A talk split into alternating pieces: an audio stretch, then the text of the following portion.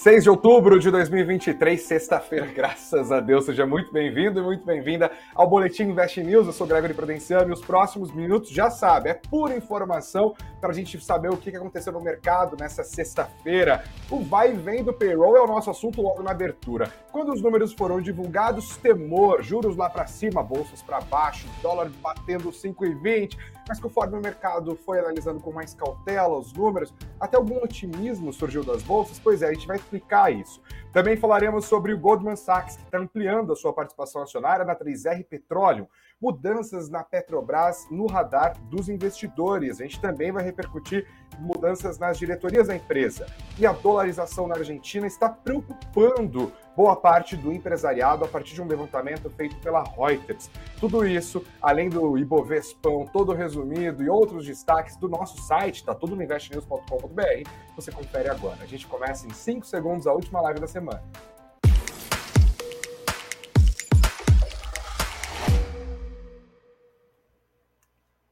O vai e vem do payroll, o mercado primeiro se assustou e depois se animou com o relatório de empregos dos Estados Unidos. Vamos fazer isso de maneira cronológica? Quando os números foram divulgados, assim, um clima de tragédia se impôs sobre os mercados dos Estados Unidos, aqui no Brasil também.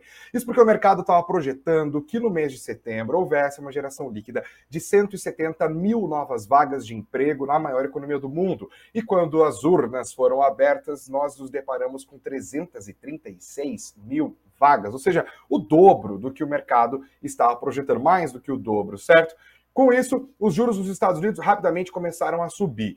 As, os dados prévios das bolsas americanas, os índices futuros, também é, reagiram caindo. O Ibovespa foi indo para baixo também e o dólar chegou ao nível dos R$ 5,22. Os números analisados assim de bate-pronto pareciam ratificar o temor de que o Banco Central dos Estados Unidos vai ter mesmo que retomar o processo de alta dos juros, e com isso os investidores foram colocando nos preços dos ativos de risco esse cenário de um Federal Reserve mais hawkish, como dizem os investidores. Havia muita expectativa com a divulgação desse relatório, porque ele é o mais amplo, né? Ele é meio que o, o, a PNAD lá dos Estados Unidos, e nessa semana nós tivemos dois indicadores sobre o mercado de trabalho dos Estados Unidos que apontaram para direções opostas. Primeiro veio o JOLTS, e ele deu medo, ele mostrou números acima do que o mercado esperava. Depois veio o ADP, e ele deu uma tranquilizada. Os números vieram abaixo do que o mercado esperava. E aí toda a ansiedade vinha para o payroll, como a gente inclusive pontuou bastante na live de ontem. Mas, porém, todavia, tudo entretanto, embora, pois no meio do payroll, no meio do pregão, na verdade, acabou vindo um alívio. Por quê? Porque o mercado começou a olhar com mais cuidado os números. São vários números. Além da geração líquida de vagas, né, como eu disse, acima das expectativas, o mercado também foi olhar para um outro dado importante, o salário médio por hora. E também houve uma alta no mês de setembro, 0,21%. Só que os investidores estavam projetando uma alta de 0,30%. Agora o número está em 33 dólares e 88 centavos de salário médio por hora. Aí o pessoal falou: olha, beleza, houve uma geração maior de vagas, a situação está apertada mesmo, tem menos gente procurando emprego mas o avanço salarial veio abaixo do que a gente estava esperando. Pode significar menos poder de compra do que estava na conta, e por isso o Banco Central americano pode não se sentir tão convidado assim a tomar essa postura mais conservadora. Bom, o vai e vem continuou, as dúvidas permanecem, mas o fato é que quando esse dado do salário médio foi ganhando ênfase, os investidores foram recuperando um pouquinho de otimismo e também os ativos de risco. As bolsas americanas, que pareciam no começo do dia caminhar para quedas fortes, terminaram todas em alta. E uma coisa importante, a queda dos ativos, logo depois que foi divulgado o número né, do payroll, é, também pode ter acabado de, startando, como diz a galera da Faria Lima, algumas ordens de compra, né? Você sabe que boa parte das ordens, tanto de compra quanto de venda, também são feitas por robôs, né? Você coloca ali, olha, se chegar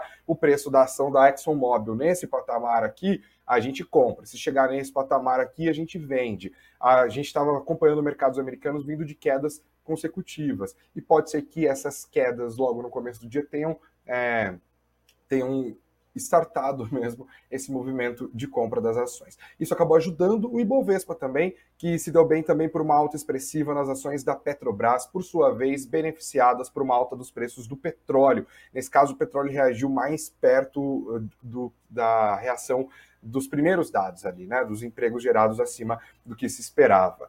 É, o petróleo acabou subindo também depois de uma sequência de realizações, como a gente viu, né? E como o Petrobras pesa muito no Ibovespa, juntou a fome com a vontade de comer, a alta nas ações da empresa petrolífera e também um movimento de recuperação nas bolsas americanas que alimentou um apetite por risco, o Ibovespinha foi para cima. O fato, gente, é que a gente ainda não tem clareza sobre o que vai acontecer com a economia americana, com a economia global, com as bolsas americanas e também com a bolsa brasileira. Uh, se a expectativa dos investidores era de que o payroll trouxesse um pouco mais de certeza sobre os próximos passos de política monetária e sobre as próximas decisões que os investidores têm que tomar, até que a gente viva essa super quarta que vai acontecer agora no mês de novembro, no mesmo dia, decisão sobre juros nos Estados Unidos e também aqui no Brasil o relatório acabou trazendo um pouquinho mais de dúvidas. Então, vamos com calma. Segunda-feira também promete mais é, movimentação nas bolsas e um pouco de volatilidade ao longo das próximas semanas. Clareza mesmo, a gente vai ver dos próximos indicadores e certeza mesmo só a partir do Fed. E olhe lá, hein? Vamos ver como que o Fed vai sinalizar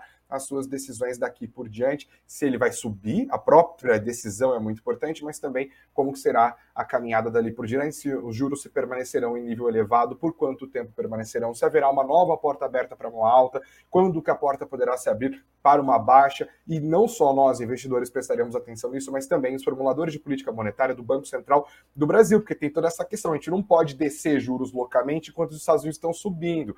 A gente está, por enquanto, seguindo o plano de voo já dado pelo Comitê de Política Monetária de quedas da Selic de meio ponto percentual em meio ponto percentual. A questão é até onde vai isso? E essa pergunta só vai ser respondida com um pouco mais de certeza quando os Estados Unidos decidirem e comunicarem com clareza até onde vão os juros da maior economia do mundo. Com isso, vamos aos números do fechamento. Nessa sexta-feira, a moeda americana, que, como eu disse, chegou a bater nos R$ 5,22, terminou o dia numa ligeira queda, 0,14%, R$ 5,16. Eu te dou uma doleta, você me devolve 5,1615. E na semana, no entanto, acumulou alta de novo colado no movimento da valorização dos rendimentos dos títulos do Tesouro americano. Na semana, o dólar avançou 2,68% em relação à divisa do nosso país. O Bitcoin, nessa sexta-feira, acabou sendo beneficiado também pelo movimento de procura por risco, 2,04% por volta das 5h30 da tarde, 27.980 dólares, um salto em 2% de alta do Bitcoin. Fazia tempo que a gente não via uma variação desse tamanho.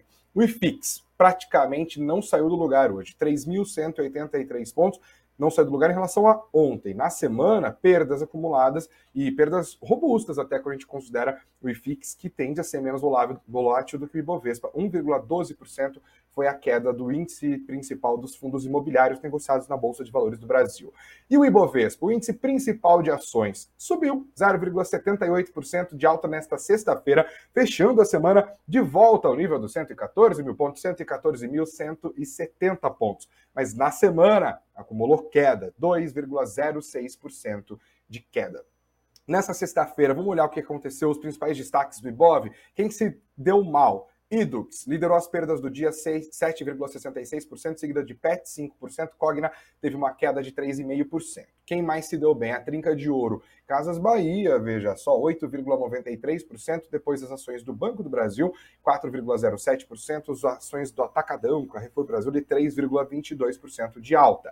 Na semana, vamos fechar então as perdedoras da semana. Magazine Luiza. E varejão tá difícil. 16% de queda. As ações da MRV acumularam queda de 15% e a trinca da sofrência termina com App Vida, 14% de recuo.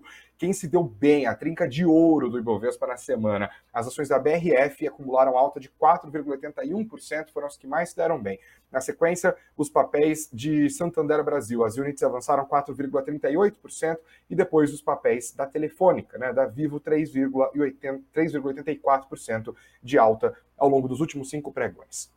Vamos virar a página? Vamos para o noticiário dessa sexta-feira, rapidinho, sexta-feira. Lá tem que ser mais curta, né? O Goldman Sachs anunciou que aumentou a sua participação acionária na 3R Petróleo. A gente está falando bastante aqui nas lives do Boletim sobre o mercado de petróleo, sobre as empresas petrolíferas e também sobre essa aparente dicotomia entre ações da Petrobras ações das empresas privadas. Para o Goldman Sachs não tem dicotomia, não. Eles estão aumentando a sua participação, agora 5,53% do capital social da 3R Petróleo está nas mãos do bancão. O Goldman avisou ao mercado e justificou, se abro aspas, trata-se de um investimento minoritário que não envolve mudança na composição do controle acionário ou da estrutura administrativa da companhia.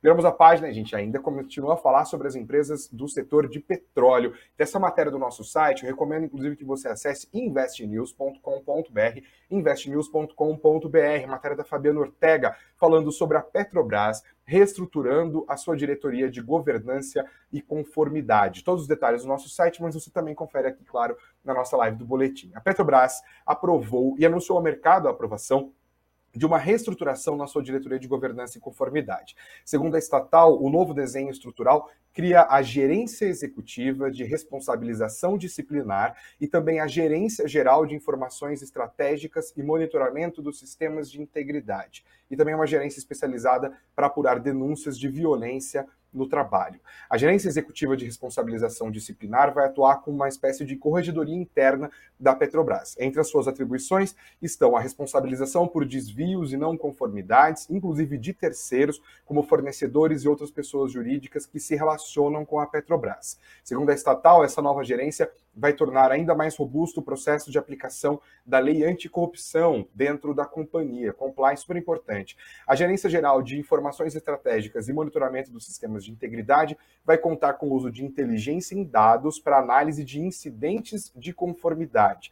Essa, esse uso dessa tecnologia vai ajudar a Petrobras a ganhar mais agilidade na identificação de irregularidades internas. Essa nova gerência também vai atuar como monitoramento contínuo de indicadores, processos, controles, projetos, iniciativas relacionadas à governança e conformidade. A Petrobras trabalhando a sua governança de maneira geral.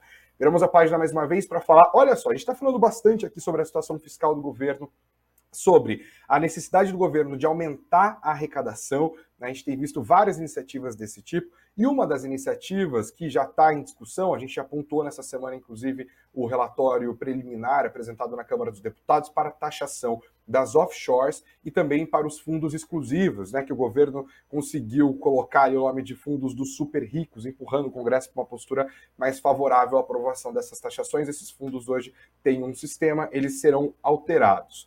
E aí muita gente começou a falar: olha, gente, os fundos exclusivos, que são esses fundos que têm mais de 10 milhões de reais investidos, que tem um único cotista, ou seja, um fundo personalizado, é, e esse, as, vários argumentos críticos são essas pessoas têm alternativas. Eles não vão deixar o dinheiro no fundo lá sendo mais tributado. Isso vai significar uma fuga de capitais e esses instrumentos deverão ser aniquilados a longo prazo. Os mais é, apocalípticos foram dizendo isso. E aí a Ambima foi divulgar os seus números. Vamos entender um pouquinho? E eles divulgaram os números, está no nosso site, está nessa matéria da Tatiana Santiago. O que a Ambima disse sobre os fundos exclusivos em 2023, em meio às discussões para a alteração da taxação? Bom, esses fundos é, tiveram um aumento de captação nos últimos 18 meses de 15%. Vamos comparar? Em janeiro de 2022, o total do patrimônio dos fundos exclusivos era de 843 bilhões de reais. Em agosto de 2023, passaram para 969 bilhões e 500 milhões de reais. Ou seja, entre janeiro do ano passado e, agosto, né? Falei agosto, agosto de 2023, houve uma captação líquida de 85 bilhões e 700 milhões de reais.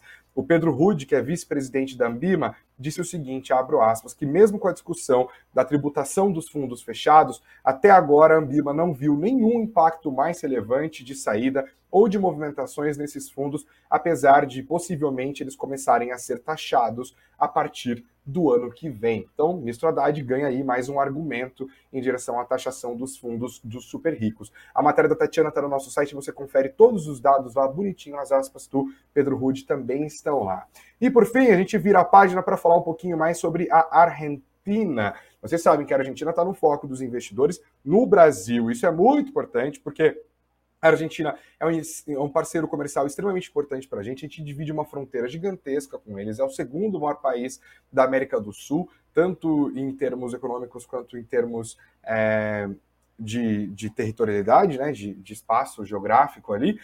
E a eleição argentina promete. Tem três candidatos vistos como mais competitivos. A gente tem o candidato do governo, o Sérgio Massa, que é o atual ministro é, da economia, né, que inclusive está fazendo de tudo que ele pode, talvez, talvez que ele não poderia, para tentar fazer com que ele chegue competitivo às eleições. Ele é o candidato do peronismo, mais à esquerda, por assim dizer, com muita licença poética, porque o peronismo é um pouco mais difícil de compreender do que simplesmente classificar como movimento de esquerda. É, tem mais coisas ali dentro. Mas é a esquerda, é estatista, é intervencionista, né, defende subsídios para todo tipo de ordem, por aí vai. Mas tem divisões grandes dentro do próprio peronismo. Ele está, nas últimas pesquisas, em segundo lugar, ali no empate técnico com o outsider, o candidato já autodeclarado anarcocapitalista, Javier Milei, que se tornou uma expressão política importante, um fenômeno político argentino da rejeição da política tradicional, e ele tem propostas bastante radicais. E também tem uma candidata da direita tradicional, está ligada ao Maurício Macri, que é a Patrícia Burrich. O que tem chamado a atenção no debate econômico nessa eleição presidencial da Argentina são as propostas de Javier Milei para a economia, principalmente. Como eu disse, ele é um anarcocapitalista, ele defende uma redução brutal do Estado argentino, é o que é particularmente inovador para a tradição política argentina dos últimos 60 anos, se a gente for entender é, justamente o tamanho da interferência do Estado argentino, parte da crise que a gente vê dos nossos vizinhos é devido a déficits impressionantes. Se não me falha a memória, a Argentina está há 13 anos apontando déficit. 13 anos, tô 13 anos gastando mais do que arrecada.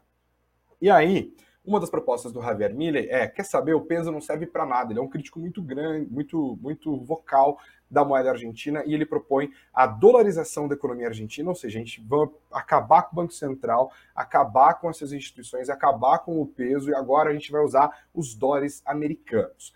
Ele, por ser um candidato cujo pensamento é mais identificado com a direita, mas assim como é complicado dizer que os peronistas são simplesmente de esquerda, também é complicado falar que o Javier é um candidato simplesmente de direita. Ele está num outro lugar no espectro, é um outro fenômeno político, é mais complicado do que dizer que ele é uma direita tradicional. Mas o fato é, ele tenderia a ter mais simpatia de pessoas que tradicionalmente votariam na direita. Ele é visto como uma grande ameaça à direita tradicional argentina, no caso, a candidata da Patrícia Burrit.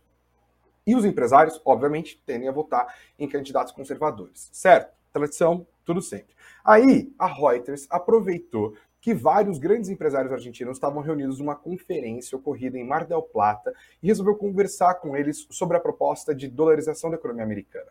Eles conversaram com 125 deles e as pesquisas mostraram ali que há uma rejeição muito grande às propostas de Javier Milei entre o alto empresariado argentino. Apenas duas das 125 pessoas ouvidas pela reportagem da Reuters apoiaram a proposta do Javier Milei de dolarização total da economia argentina. Dois terços deles se alinharam à proposta de Patrícia Burrich, que é uma proposta de um sistema bimonetário. Já é um outro estágio, uma outra convivência do peso e também do real dentro da economia americana. E quase um terço apoiou a manutenção do peso. Claro que não necessariamente apoiou, significa apoiar as políticas econômicas do governo do Fernandes ou mesmo as propostas do Sérgio Massa. Mas nós temos dois terços com as propostas de Patrícia Burt, um terço pela permanência do peso, que não dá para dizer que é exatamente a proposta do Sérgio Massa, e dos 125, só dois apoiando a proposta de dolarização da Argentina. Né?